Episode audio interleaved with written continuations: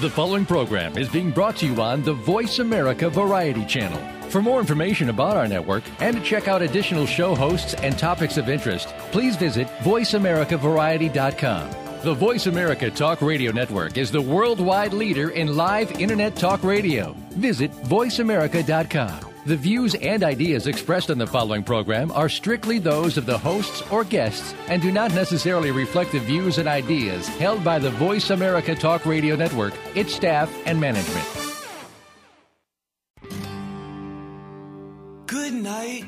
Welcome to the Kathryn Zox Show. This informative and entertaining show will start your mornings off on the right foot. Here's your host, Kathryn Zox, your social worker with the microphone. Good morning. I'm Kathryn Zox, and yes, I'm your social worker with the microphone. Uh, you're listening to the Kathryn Zox Show on VoiceAmericaVariety.com and World Talk Radio. Uh, joining me this morning is author and life transition coach Sheri Samotin. Her new book is Facing the Finish, a roadmap for aging parents and adult children. Welcome to the show, Sheri. Nice to have you on this morning. Good morning, and thank you so much for having me. You are a life transition coach and author. Obviously, this is your new book, uh, and in the book you say planning. You know, we are age, a roadmap for aging parents, and I think one of the things that you say in your book that uh, trying to face for parents and their children. Uh, who are usually middle-aged children, uh, talking about end-of-life transition can be very worrisome. People tend, in a social worker, in my experience, don't really want to deal with this either emotionally or even in terms of uh, getting their finances in order. It's a very difficult thing to think about. Even the title of your book, you know, um, facing the finish. uh, who wants to talk about facing the finish? But that's what we're going to do today. So you say that if we talk about it, do something about it, it will be less stressful for those who are facing the finish and those who are helping them to do that. Absolutely. You know, when you start the conversation early and often, um, and kind of make it a part of the fabric of your family dialogue, then things don't have to be addressed in a crisis. And I'm a big believer that when you don't have to make decisions in a crisis, um, number one, you probably make better decisions.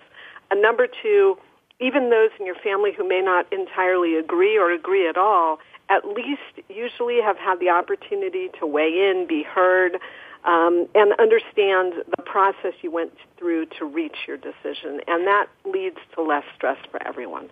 But Sheri, when you're talking about talking about these issues and actually doing something about it, getting your finances in order may be one thing at what point do you do that? You don't want to do it in a crisis when all of a sudden your elderly parent, there has to be a decision has to be made whether go to assisted living facility, live in his or own her own house, or come to your house. Don't wait till that happens. Don't wait till the crisis. So when do you begin to talk about these things? Well, I think everyone who's frankly over the age of 18 and has any responsibilities for other people or financial responsibilities really should have things in order and be planning for and talking about uh, these important transitions because none of us know what's going to happen when we walk out in the street, you know, later today. So I, I think it's never too early to start. Practically um, I think as people begin to transition from the world of work and raising their families and so on into what we've historically called the retirement years, although so many people aren't truly retiring anymore. But in that transition in your 60s, perhaps early 70s, realistically, it's time. Well, you say 60s, early 70s. Are these, is this population is this the population that's going to be taking care of the older population, or is that the population that's dying?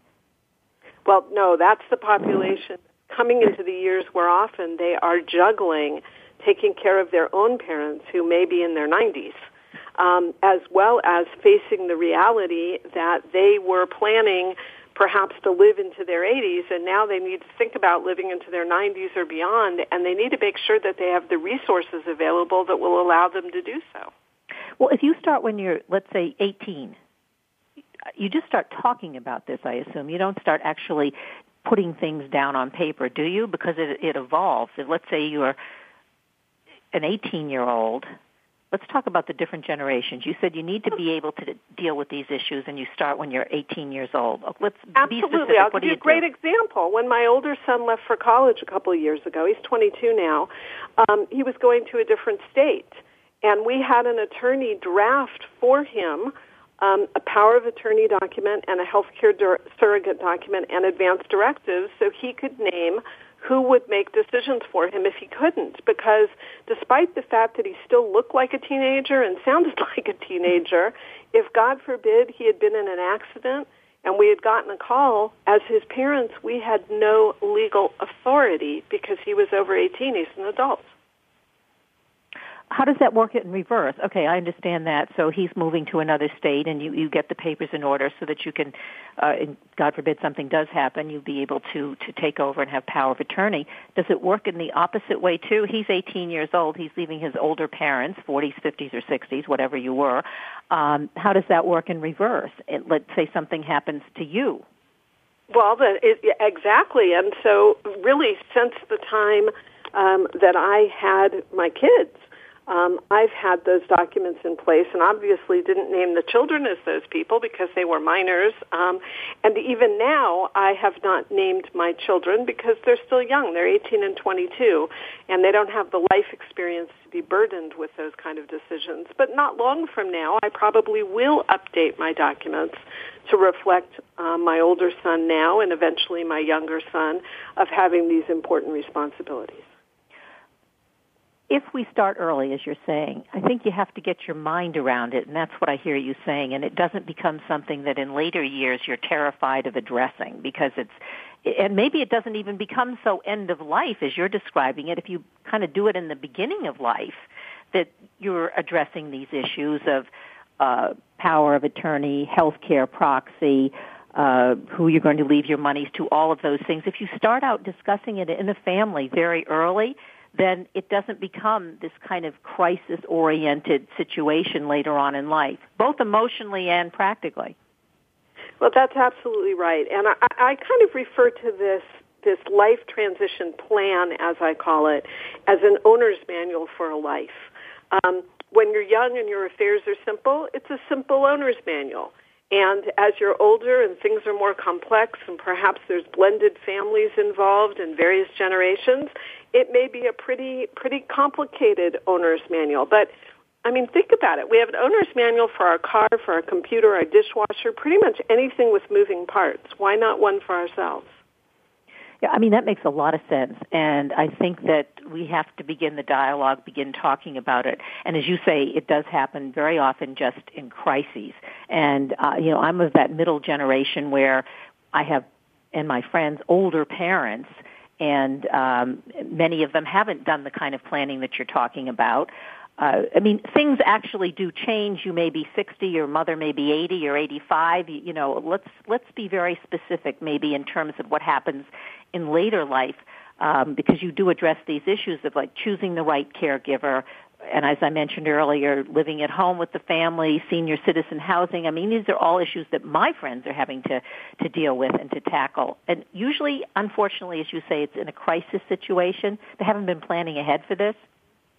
I, I well, think maybe just in our culture we haven't been planning ahead that people live so long and live fairly healthy. So you have all these new issues to address.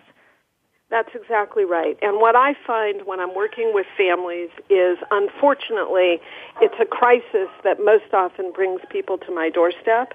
Um, you know, they got the call from 1,500 miles away that mom fell and broke her hip. We fixed her hip and she's okay now. But she's going to go to rehab, but she can't go home after that. What do you want us to do? And often you get that call with a few days or maybe if you're lucky a couple of weeks notice and you have to begin to scramble very often from long distance while you're in the midst of your own life to figure out even what mom can afford or whether she has long-term care insurance or veterans benefits or you know what kind of resources are there? You have no idea. You know sometimes and this is understandable i mean you have older people who i mean they they're married they they've had a spouse, maybe the spouse isn't living, maybe or partner, maybe he or she or isn't or is living it, but they want to maintain their own privacy too, and sometimes they're not so anxious to reveal, as you're talking about, well, what are my over the years, like what their finances are, and uh, what they're able to do with them and how they've planned long term or haven't planned long term. So suddenly you're thrown in a situation where, you know, as you say, mom's like in California and you're in New York and I have no idea what her financial situation is and what we can do or what's available for her specifically. So you got to get over that too because people don't like to talk about money, I think, whether they're 40, 50, 60, 70 or 80 well, and, and that's why I say to people, if I'm speaking with groups of older adults, one of the questions I'll ask right at the beginning is, how many of you want your kids in your business? And of course, nobody raises their hand because nobody wants to give up their independence and have their kids in their business. And then the next question I ask is, so how many of you have created a life transition plan so that your kids don't have to be in your business until they do? But when they do, they have the information they need in order to do what you would have done in that situation. And so that's really what I advocate is it's fine if you don't want your kids to have access to the plan or know about the details, but all they need to know is that there is a plan and either where it is or who to call to access it when the time comes. Let's uh, give us a perf- an example, like a basic life transition plan. So a basic life transition plan will have the obvious. So listing of what you have, your assets, your liabilities, which is what you owe. So account numbers for mortgages or credit cards, um, account numbers for bank accounts or investment accounts, your income, what's coming in and where does it come from, um, your outflows, you know, your big major recurring expenses and how you pay them. Are they automatically paid? Do you pay them manually each month? You know, just kind of, kind of where do they find that information? Um, you need your legal affairs in order, as we were talking about, power of attorney, healthcare surrogate, advance directives, a will, um, and if appropriate, a trust and other things like that. Um, but then it goes way beyond that. Like, let's say you have a dog. When EMS takes you off to the emergency room with your heart attack, Fifi is left behind looking at those really good looking paramedics. But those guys are not coming back to feed her at 6 o'clock. So somebody needs to know that she's there and what she eats and where you keep it and who to call to take care of her. All right, that's very specific. And what I'm assuming that you would. Uh, I'm asking you the question. I guess is what one has to do.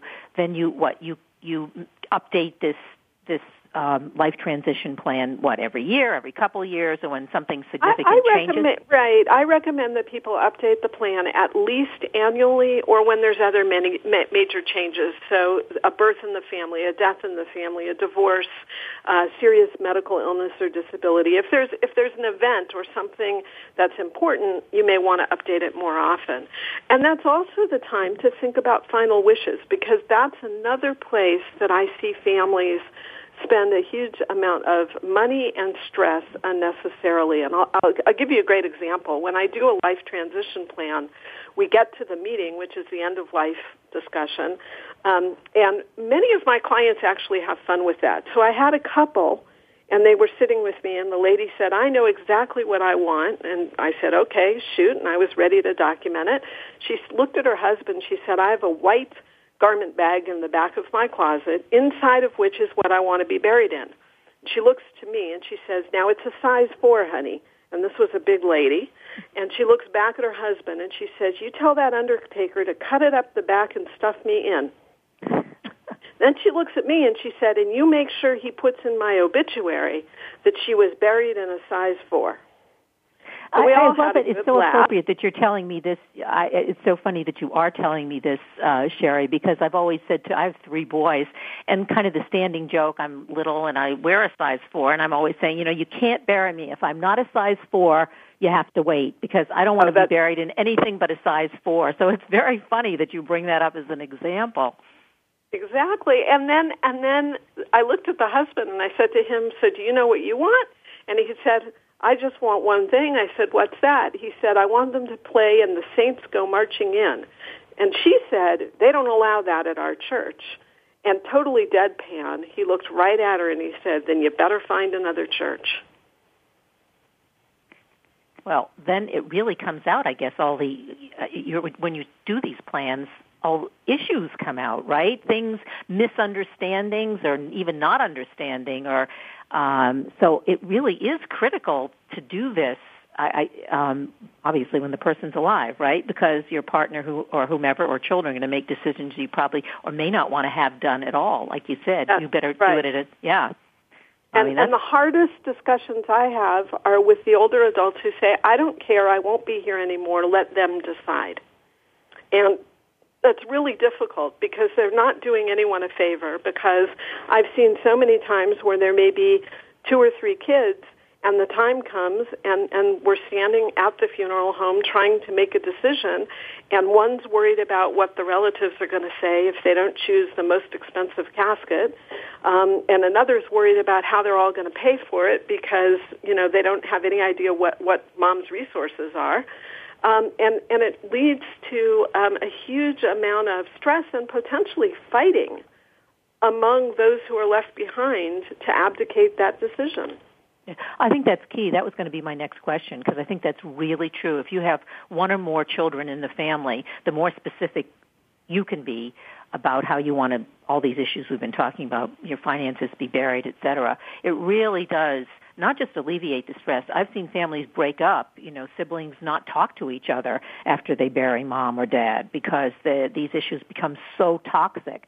Whereas if the parent, like you're saying, had just said, you know, I want a, a pine coffin, don't spend, I don't need a mahogany coffin done, the kids aren't going to argue about that. And, and sometimes it's just a small issue like that that can really break up uh, sibling relationships and family relationships.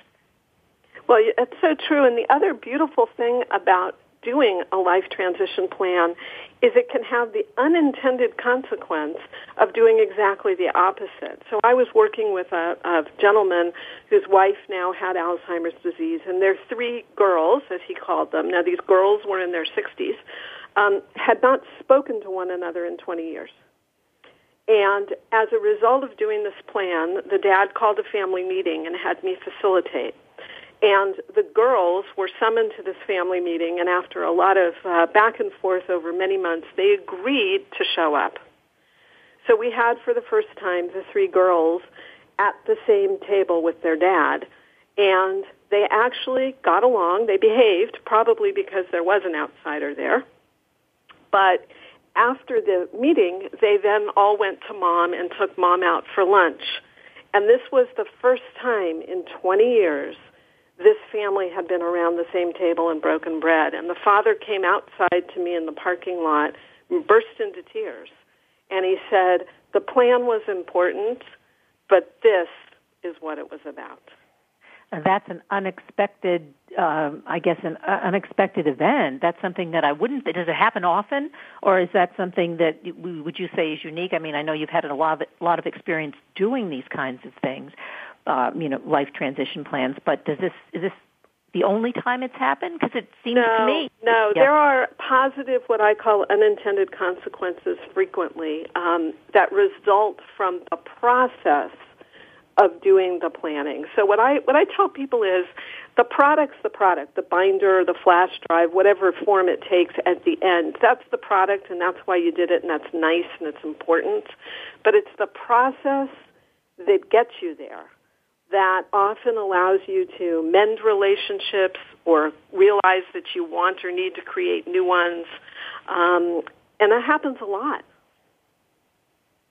As a, well, you are a, I'm describing it again, life transition coach. Is there training for that? Are there lots of you out there? I, I mean, obviously we're recommending that listeners get your book, um, Facing the Finish, but uh, are, are, there many books out there? And um, I want to mention your your website, facingthefinish.com, for more information about the book and chariots.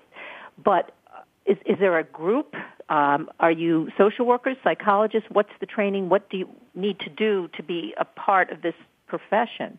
Well, well, it's interesting because it's not one profession, and actually, that's one of my missions is to figure out how to train and certify people to do this. Um, this mishmash of what I do because as you as you say there's a social work component to it. There's a, a almost a mediation or dispute resolution component. Um, there's a day-to-day money management component. Um, my background is business and executive coaching, and and you know I came to this because I was living in Florida in a place where there's so many older adults um, that that don't have their families anywhere nearby, and they became my friends and started um, asking me for this kind of help, and I really realized that there was a need and sought to fill the need. Right. That's that's how you came into the pictures uh, and, and how you got into this is really from a business perspective, and I suppose lawyers as well. So, is but what I'm saying is, is there a, uh, cons- consortium or an association of of these kinds Not of coaches? Yet. Yeah. Not yet. So there's there's geriatric care managers who really handle the medical side of things. There's daily money managers, of which I'm one, and we do have an American Association of Daily Money Managers um, to handle the day-to-day managing the mail, paying the bills, dealing with insurance, and those kinds of things. There are mediators who specialize in elder issues, and there's an association of them. So there's there's lots of people who touch pieces of the puzzle. There are very few who actually put the pieces together and act as I do, like almost like the conductor of the orchestra. Which is what we need because I think a lot of people are able to face certain issues. I mean, there are those who will say, "Okay, I have my finances in order, and uh, and that's enough." But they haven't dealt with the rest of the decision making stuff that involves a lot of emotional stuff, family dynamics, getting families together, and everybody has their strengths, like different families. But so you're putting the whole thing together, and it's kind of. A, I'm not surprised you come from a business background because as I hear you, it sounds like you want to make it business as usual, not something that's out of the ordinary. It's business. This is what we do. Just like you have a will, this is something that you need to do, or you have a marriage contract, or whatever, or a divorce decree. This is the same kind of thing. You put it in that kind of a category. I do, and I put it in the kind of category of every kid in middle school should learn, you know, how to use credit properly and how to manage their finances and what a budget is. You know, there's just certain life skills that we kind of skip over. Sheri, what do you do about, and I kind of relate this more, I guess, to medical stuff, but when I was uh, reading your book and I was thinking about this, that I don't want to spend my life where I'm healthy and alive and living. I could spend my whole time, for instance, let's just take the medical arena, getting tested for every possible disease I could get tested for, going to every single doctor I could go to to make sure that I don't have a disease or a condition. So I'm spending my healthy, good life doing all this medical stuff, uh, is it would be the same thing for this? I don't want to spend my life now and my let's say my parents' lives uh, focusing on the finish when I should be focusing on the present. Well, and you don't have to because if you do a good job of creating your owner's manual once it's a question of updating it. And often clients will say to me, "Well, how do I how do I do that?" And I I have a really simple way I suggest they do it. I say, get a little spiral notebook and keep it in a place that you are often. So for a lot of people, that's the kitchen. Uh, some people, it's the bedside table. But it's it's a place where they'll see it. Don't put it away in a drawer, but put put it leave it out. And the only things you write in that spiral notebook are things you want to remember are important for updating your plan. And then pick that up once a year and update your plan. Or if you're working with someone to do it, hand it to them and let them help you update your plan. But What's been the response that, to this? I mean, that sounds very practical, easy. It just uh, can become just an integral part of anyone's life with your little spiral notebook. It doesn't have to be a big deal. Uh, do you get a lot of resistance among colleagues or uh, resistance among uh, people who are trying to do this, or um, you know, I mean, you could talk about this. I think you mentioned you can talk about this in middle school. You can talk about this in high school and elementary school. I mean, if we are a culture where people are the average age or the average lifespan is going to be 90 years old, we need to address these issues. Right, and the the truth is, when I have somebody who has who has done their plan um, and taken that initial step, what I find is I call it the best gift you can give the best gift you can give yourself and your family. And in fact, I've had some people give me as a gift to their loved one and say, for your birthday, I'm giving you a life transition planning process with Sheri. You know, that's happened before, actually. I've been wrapped up with a bow. But um, once people make the decision to do it, um, number one, we get it done. They finish. and they feel really good when it's done. And number two, they're willing to keep it up to date because otherwise, in two, three years, it's obsolete. And what was the point? Nobody wants to do it all again. I think the biggest step, and maybe I'm speaking for myself, is to get over the it's the emotional. Once I get over the emotional part that I'm doing something for facing the end, whether it's my end or my parents' end or my children or anything, um, it get once I get over that hurdle, as you say, then I can have the spiral notebook and it can be business as usual. But I, to me, getting over the emotional piece that you're dealing with, it's hard to think of your own mortality. I mean, that's very difficult. Uh, and I think to me that's kind of the biggest hurdle.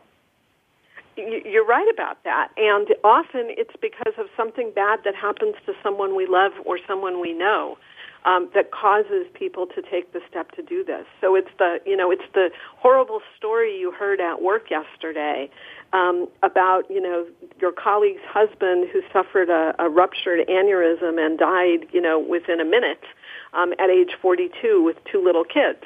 Um, you hear a story like that and see the aftermath of it, and that's when many people say, "I don't want that to happen to me." Well, one of the things that I'm quoting you, nobody gets out of life without dying. We have to face that. That's what happens. How we go, how it happens, we don't know. So we do need to be prepared. But somehow we think we are going to be able to not, sort of, you know, death and taxes, we, there's something in our mindset, I think, um, not just culturally, but kind of it's a universal thing. We are going to some, we're going to be the person who's going to make it out of here alive. That's so true. We're not. so, that's so true. That's yeah. that, that you know there's only uh, it's funny because I was speaking at a at a, an event um, a week or so ago and the guy before me was this physician who talked about wellness and you know not health care but well care and um, the importance of taking care of yourself and, and all of that and that was great and he was done and I got up and I said well I don't want to be Debbie Downer here but even if you do everything that Dr. So and so just suggested you do, I've got a secret to tell you. and that is you're still going to leave. Yeah. And that that's exactly and that's what we don't want to hear, but that's the truth. And I guess maybe the more we hear it, the more we'll be able to accept it. Who knows, right? Right. Yeah. Uh, we have a couple minutes left. FacingTheFinish.com is the website you can go to if you want to know more about uh, Sheri's book, more about you. Um, I'm assuming, do you do uh, speak across the country workshops and, and, and lectures and things? I do, and, and I've also created a workbook that goes with Facing the Finish, um, which is available as a PDF download from the website. And I'd like to offer your listeners um, a, a discount if they use the promo code RADIO, R-A-D-I-O. They will get a 20% discount on anything they buy directly from me on the website terrific. It's been great talking to you. Very practical advice, uh, one that obviously we should all follow. And uh, again, facingthefinish.com. And uh, we've been talking to Sheri Samotin, and uh, that's her new book, Facing the Finish. Have a great day. Thanks, Thanks so much. Thanks so much for having me. We're going to take a short break. I am Kathryn Zox, your social worker with a microphone, and you've been listening to VoiceAmericaVariety.com, World Talk Radio. Uh, we'll be back in a minute. Don't go away.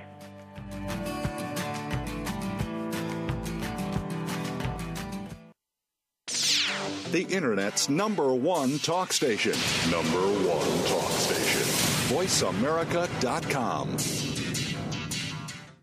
Now there's a new destination for video content VoiceAmerica.tv. Just like our radio channels and so much more. Voice America Variety, Health and Wellness, Business, Sports, Green Talk, Power Up Motorsports, and Seventh Wave Network now have their own video channel components. Plus, check out exclusive programming, including movies, music, educational courses, science and history, current events, and short features. High definition, premier quality programs available 24 7. VoiceAmerica.tv. If you think you've seen online TV like this before, let us surprise surprise you. There is a species that remains undiscovered by modern science. This species is known by many names, but most commonly known as Bigfoot. Join Todd Standing and Dr. Jeff Meldrum for Bigfoot North, a program that sets out to uncover the species that has eluded modern science, but that does truly exist. Expert and celebrity guests will be on hand to discuss both the scientific evidence and conclusive fact of the species on this planet. Bigfoot North, Airs live every Wednesday at 5 p.m. Pacific Time, 8 p.m. Eastern Time on the Voice America Variety Channel. The Internet's number one talk station. Number one talk station. VoiceAmerica.com.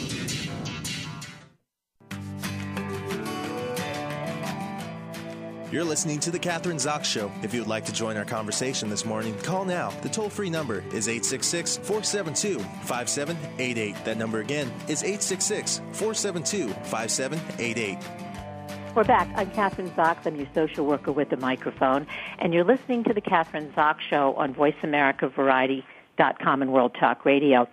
Uh, my next guest this morning is Katherine Lorenz. Katherine is president of the Cynthia and George Mitchell Foundation. In 2012, Forbes magazine named Katherine one to watch as an upcoming face in philanthropy. She also serves on the board of directors of the Environmental Defense Fund, the Institute for Philanthropy, and the Association of Small Foundations. And our topic today is exactly that, philanthropy. Welcome to the show. Nice to have you on this morning, Katherine. Well, thank you. Thanks for having me. I'm excited to talk about a really important topic. An extremely important topic because, as I understand it, there's going to be a trillion dollars worth of assets that the millennials are going to have to are going to inherit, and they're going to have to figure out what they're going to do with those monies, and hopefully they're going to be philanthropic. So we'll talk about some of the ways they can do that. I just want to say that you obviously come by this rightfully. Your uh, grandfather, George P. Mitchell, American businessman, developer, and philanthropist, is credited with pioneering the economic extraction of shale gas. So you are a uh, philanthropist, philanthropist uh, by birth, I guess, right? Um, Yes, I am. I was really lucky to have amazing philanthropic role models in my life. Both my grandparents were really, really philanthropic throughout their entire lifetimes, and obviously, as they were created more wealth, they were able to give away more wealth, and um, they had always believed that the majority of their wealth should go to philanthropy. And um, in 2010, my grandfather joined the Giving Pledge started by Bill and Melinda Gates and Warren Buffett, pledging to give the majority of their wealth to philanthropy. So yes, I um, have done it professionally and also have lived with philanthropy in my life and as role models throughout my life. Yeah, well, you've just given great examples because now, you know, over the years, but I think particularly now, the top 1%, for instance, and even the top 2% have been vilified for all the money that they have.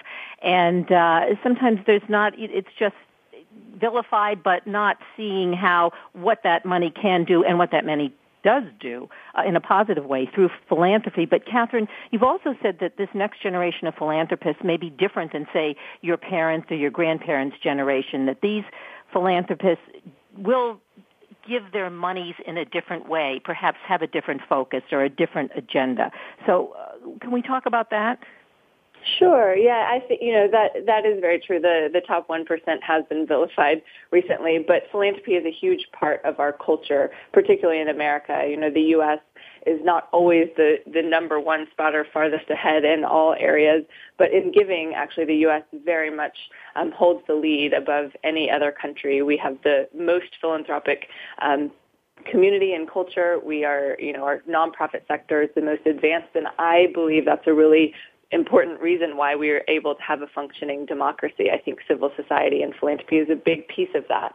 And, you know, I think every generation um, is shaped by different things that they live through, different experiences they have, and their philanthropy reflects that. All of us who give money, whether it's one dollar, a million dollars, a billion dollars, it, it's usually motivated by something internal, something that has impacted us, a passion that we've created at some point in our lifetimes. And so obviously things we live through in different generations um, will shape how we give and what we give to. So whether it was um, the Depression, the Great Depression and World War One and World War Two, um, for some of the, the older philanthropists to younger philanthropists who lived through 9/11 and and other you know tech booms and the you know the Great Recession more recently, you know, it does impact what moves us, what what we see around us, the needs we see around us, and then of course I think just being more of a global um, community now, particularly with so many online resources, you can feel like you are in Africa by giving to an organization in Africa, whereas maybe 30 years ago it was much harder with letters and um, waiting a week to hear what was going on. It felt much farther away. Today you can feel really connected to some of these issues.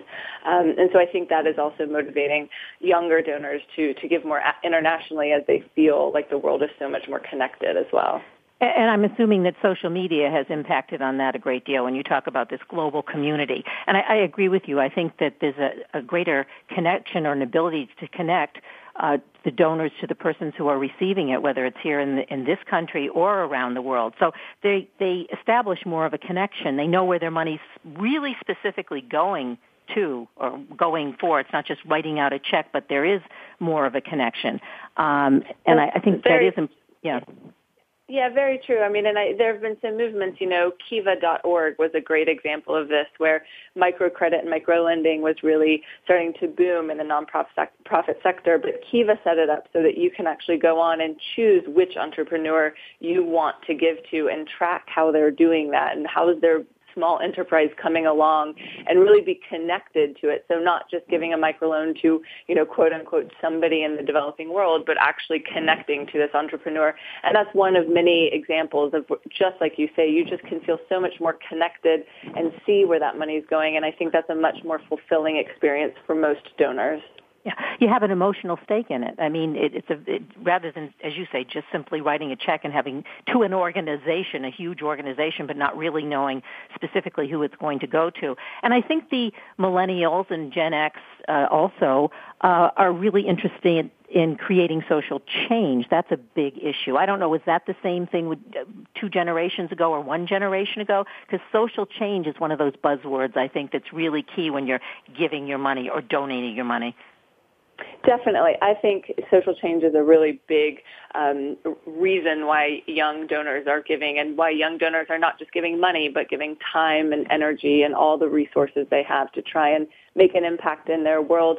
I think that's driven by many things. I mean, you know, I've I've heard and seen um, data that show that this generation is the first that won't necessarily be better off than their parents. Um, you know that that whereas before each generation was um, wealthier wealthier than their parents' generation and better off, this one may or may not be that way. And so if you're not motivated necessarily um, just by the financial incentives that you know something doing work that you're passionate about and that you care about um, is often just as, if not more, motivating. So I do, do think this generation is working a bit more um, for social change, both in their professional life and in, in what they're giving to.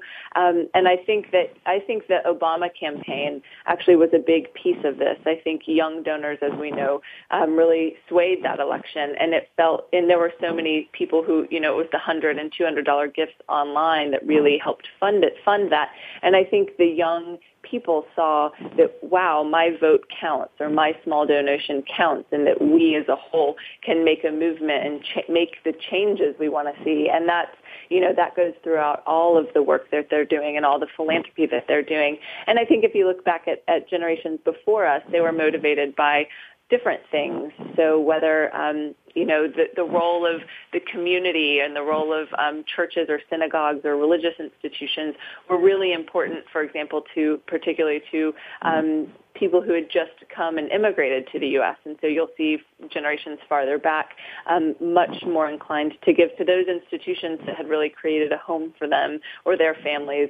Um, say when they first when they first arrived in the U.S. You know, I'm talking several generations ago. Um, or you know, I think that my parents' generation, for example, was really influenced by the Vietnam War, um, the civil rights movement, and and so those things, you know, the kind of lack of trust in institutions actually actually motivated a lot of their giving to give more to individuals and less to institutions. And so you definitely see these trends by what people are experiencing um, influencing what, what they're giving to and how they give.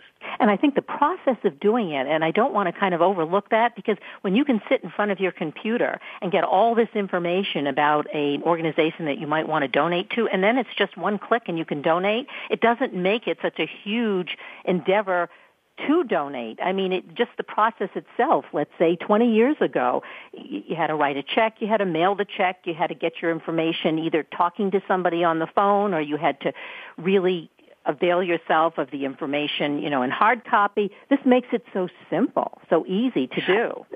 I couldn't agree with you more. It seems kind of silly that that might be a, a motivator, but yeah, if it's two or three clicks away and you can help an organization, um, that's really easy. And you, you know, you might just have a day where you think, wow, I want to help somebody or I want to do something or, you know, some, a, a, a, you know, an article you might read or something you might see pop up on Facebook and it motivates you and you just say, sure, I'll give $50 to that. And, and there's a lot of that. And you're right. That was not so common, I would say, even 10 or 15 years ago.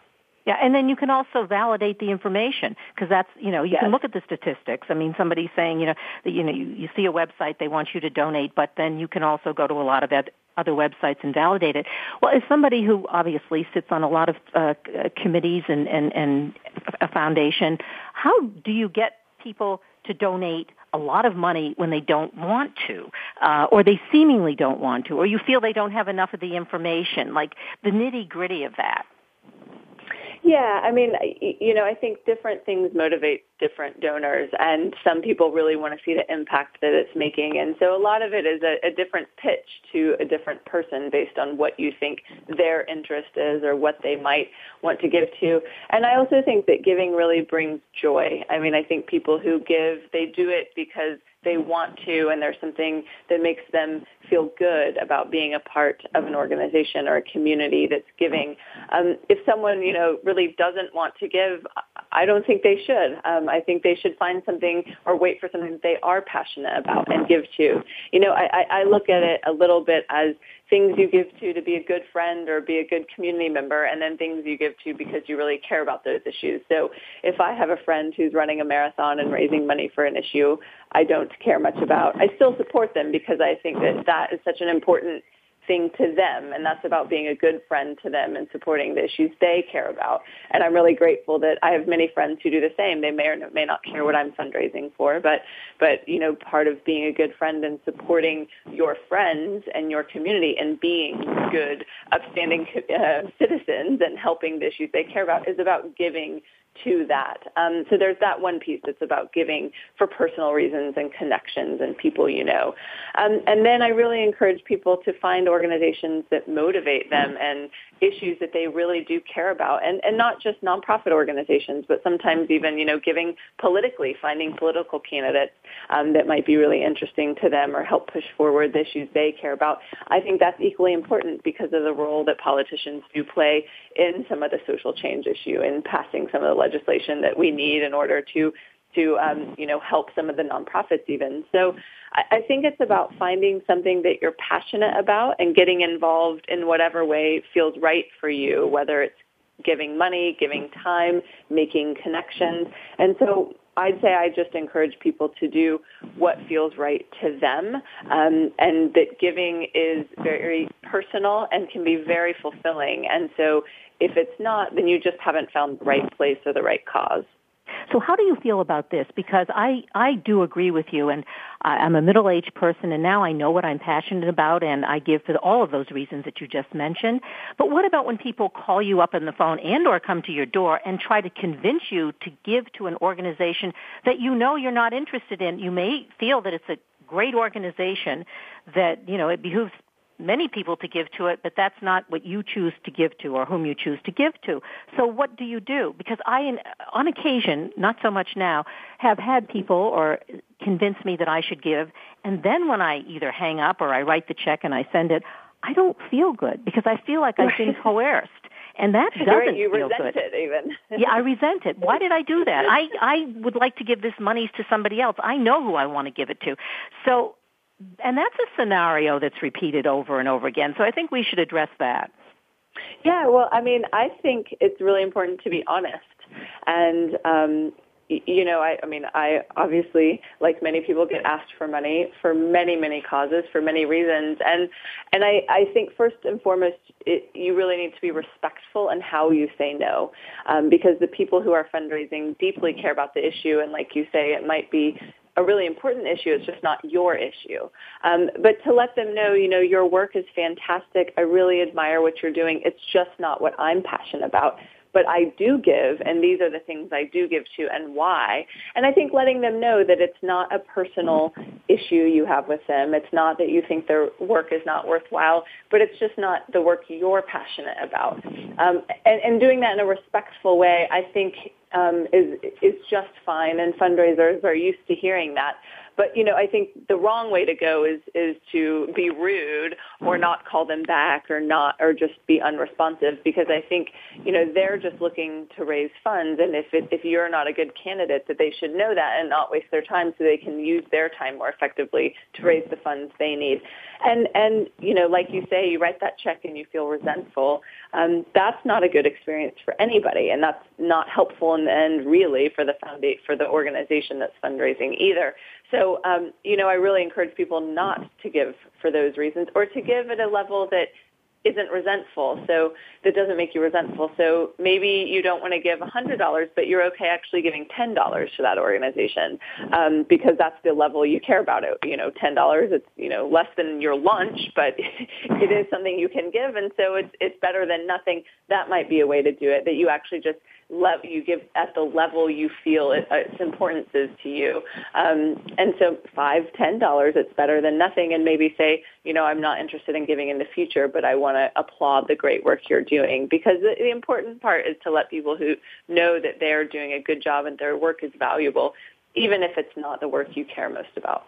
Yeah, I think that that I didn't. That is a good example, and I think that organizations that I know in my experience, ones that I give to all the time, and rightfully so, every year they want you to up the ante, whether it's you know ten dollars, five hundred dollars, a thousand dollars or more, and you have to be. I guess as a as somebody who donates their money, maybe it you know behooves one to sit down and really think about it and and have a plan i do actually and write down those organizations that i plan to give so much to and and and really put a number on them not that they can't be changed, but not do this hit or miss kind of, you know, somebody calling up or wanting money from an organization that I've never given to. So isn't it yeah, maybe a good idea to have a plan? Say, yeah, I was going to say that's exactly what I would recommend and what I do myself is I have my own personal giving plan and I um, I give 10% of my income, so my my salary, I give 10% away and I think through at the beginning of the year how I want to divide that and not necessarily by organization,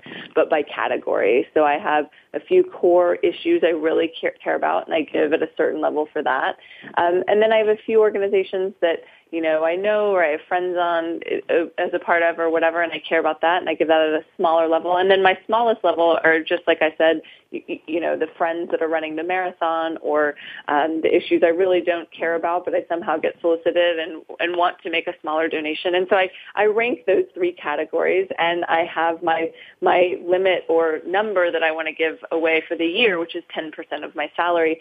And what what I find actually is that um, at the end of the year, even though I feel like I've written so many checks, I usually haven't actually bumped up against my 10%. That actually 10% seems to be bigger than you realize on the day to day. And so, um, you know, I use 10% because that seems to be a kind of common number that many actually religions promote, um, although that's not what drives me, but um, it's also just, it's a number that I think I, I notice it, but it doesn't make a big impact on my life, and so it's not it's not something that I have to make a big sacrifice to do, but it is significant enough that I feel like I can support the organizations I care about. So that explicit plan of this is what I do and don't give to, and this is the categories I fall into, it helps me organize my giving. It helps me feel better about my giving, but then it also helps me say no to those organizations I don't want to support, but in a way that's respectful and understanding and planned through, not just kind of a knee jerk, no, I don't like your work, but rather no, and this is why. And it, it, it helps the conversation a lot. Yeah. Uh, so one's comfort level is very important, obviously, and I think that's what you've been describing. Uh, I have a few more questions left. Uh, we don't have that much time left, but I was, can you share with us some of the um, in the organizations that you feel passionate about, maybe, or issues that you give to or you feel that are concern, let's say today. Um, you are, sure. yeah. Yeah, so I mean, I, you know, during college and right after college, I got really interested in rural development issues, particularly in Latin America. So I founded an organization. I co-founded an organization in 2003, um, working in rural Oaxaca, Mexico, um, around nutrition and agriculture issues. And so co-founding that organization, it, it actually is in its 11th year this year.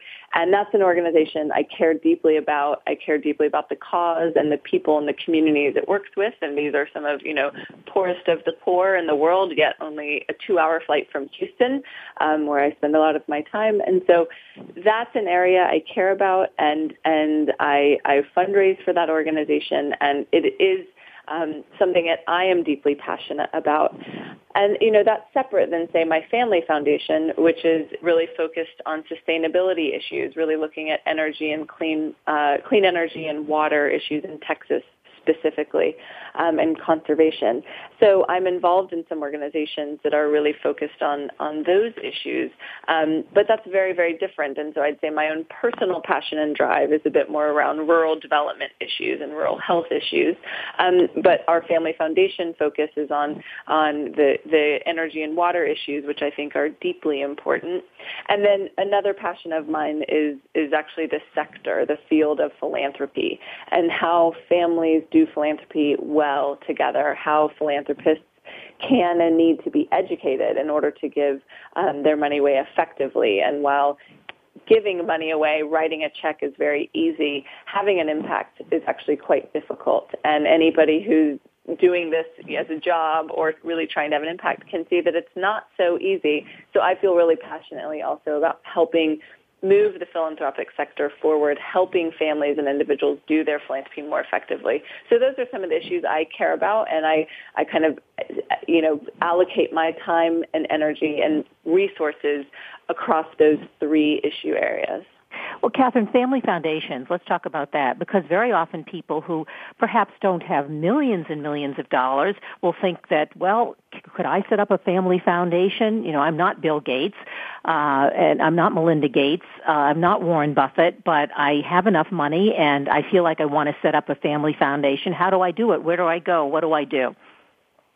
Sure. Yeah. I mean, uh, family foundations are really interesting, and um, there are something like seventy thousand family foundations in the country. So many, many families have foundations at very small levels up to very large levels. Uh, the Gates Foundation is technically a family foundation, but there are family foundations that have, you know, $200,000 in them or something small. Um, you know, obviously, first to start a family foundation, it, I think most people end up talking to their um, attorneys and, and accountants to help with the paperwork to set it up. Um, a growing trend in the last decade or so, which I'm a really big fan of, are um, donor advised funds. And those are um, often set up at a community foundation or, um, you know, other often uh, wealth managers and, and like Fidelity and Schwab and others have donor advised funds where you can set them up through them. And what's wonderful about those is that you don't often have the um, accounting and legal um, barriers that you do in starting a family foundation. And so different attorneys and accountants will have a different um, perspective, but I'd say if it's less than a couple million dollars, it probably really doesn't make sense to start a foundation legally because it, you know there's an annual cost to keeping it legal. But it does make sense to go to a community foundation and, and maybe start a donor advised fund there. And community foundations are really wonderful resources because they're also very knowledgeable about what's going on in the philanthropy world in your area. So they might know organizations that are particularly good to support. They might have services that really help um, the organization or to help you as a donor understand where you can have an impact or, or how to go about something or learn about an issue. So I think community foundations are a great resource for for people who are just starting to want to be philanthropists or start a family foundation.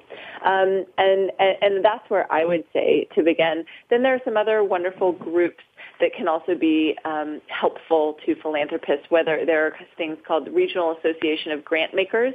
Often cities will have a regional association of, of grant makers there where donors are coming together and talking about their region. Um, one of the boards I sit on is, is um, was formerly the Association of Small Foundations, but now actually just had a name change and is called Exponent Philanthropy. And they also do have a lot of good resources for donors and philanthropists um, at all levels. And, you know, and I think also any private wealth manager or um, um, legal or accounting firm also has some good resources. So I think there are many options for people who want to give, but I'm a big fan of starting out with community foundations. Yeah, well, those are the perfect, great examples and uh, very practical examples for, for many people.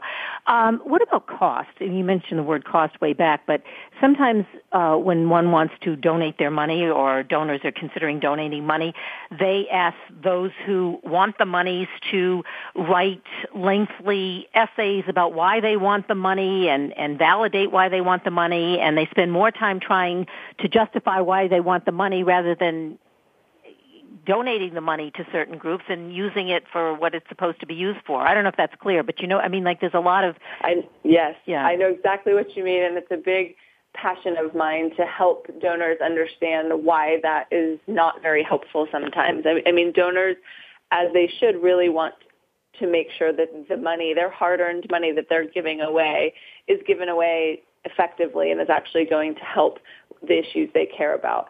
Um, but at the same time, nonprofits you know, everyone working in nonprofit usually is underpaid and overworked and they've got so many things going on and every donor wants different kind of reporting and different information and they want to see their money went somewhere uh, you know and they don't want to pay for salaries and they don't want to pay the electricity bill and things like that. I'm a really big fan of donors finding an organization they support and then basically writing the checks to let the organization use that money how they see fit. And realistically, the organization is the best at determining how they use that money. Um. You know, they Katherine, know that is well said. We have come to, and too quickly, come to the end of the half hour, but, uh, uh, well, there was lots of great, good information. Thank you so much on philanthropy. Uh, love to have you on the show again. Katherine Lorenz, uh, she is the philanthropy expert, should we say? Um, well, thank you so much. Well, that's what I'm going to call you. Yes, president of the Cynthia and George Mitchell Foundation. Um, and again, uh, in 1212, Forbes magazine named one to watch. So we are watching you. But uh, thanks, Katherine, so much for being on the show today. Thank you. I really appreciate it we are going to say goodbye. I am Kathryn Zox, your social worker with a microphone, and you've been listening to the Kathryn Zox Show on VoiceAmericaVariety.com and World Talk Radio. Have a great week, and we'll see you next Wednesday. We hope you have enjoyed today's episode of the Kathryn Zox Show. You can listen live every Thursday morning at 7 a.m. Pacific Time on the Voice America channel.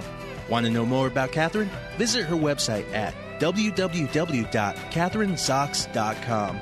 Be sure to join us next week for more interviews and great conversations with Kathryn Zox. Thanks again for listening to the preceding program brought to you on the Voice America Variety Channel. For more information about our network and to check out additional show hosts and topics of interest, please visit VoiceAmericaVariety.com. The Voice America Talk Radio Network is the worldwide leader in live Internet talk radio. Visit VoiceAmerica.com. The views and ideas expressed on the preceding program are strictly those of the hosts or guests and do not necessarily reflect the views and ideas held by Voice America Talk Radio Network its staff, and management.